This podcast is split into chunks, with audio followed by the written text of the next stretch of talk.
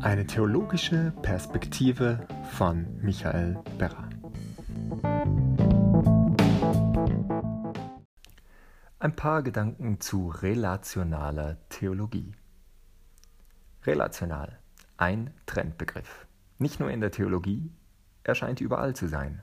Zu Recht, viel zu lange wurde vernachlässigt, dass alles miteinander irgendwie verbunden ist. Zu lange wurde auch die Theologie von abstrakten Substanzbegriffen beherrscht. Relationale Theologie ist wichtig.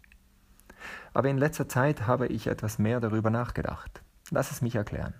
Relational ist ein Adjektiv und kann zu allen möglichen Dingen einfach hinzugefügt werden relationale Perspektive, relationales System, relationales Popcorn, relationales was auch immer und auch eben relationale Theologie.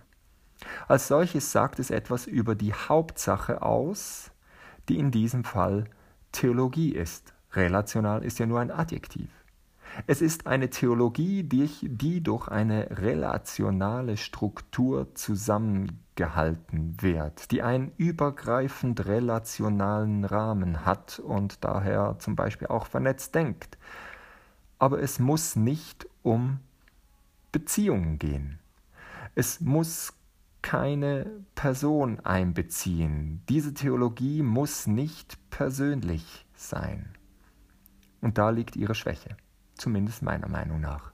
Die relationale Theologie kann, obwohl sie es nicht muss, nur um ein relationales System und relationale Strukturen drehen, statt um den relationalen Inhalt, nämlich ein persönlicher Gott und die Beziehungen, die er ermöglicht. So manche relationale Theologie hat keinen persönlichen und relationalen Gott in ihrem Zentrum, sondern vermeidet hauptsächlich eine Substanztheologie mit einem alternativen Konzept.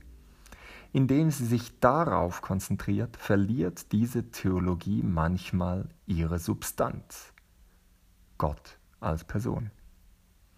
Meine Schlussfolgerung? Nicht jedes Paket mit einem Beziehungsetikett enthält auch Beziehung.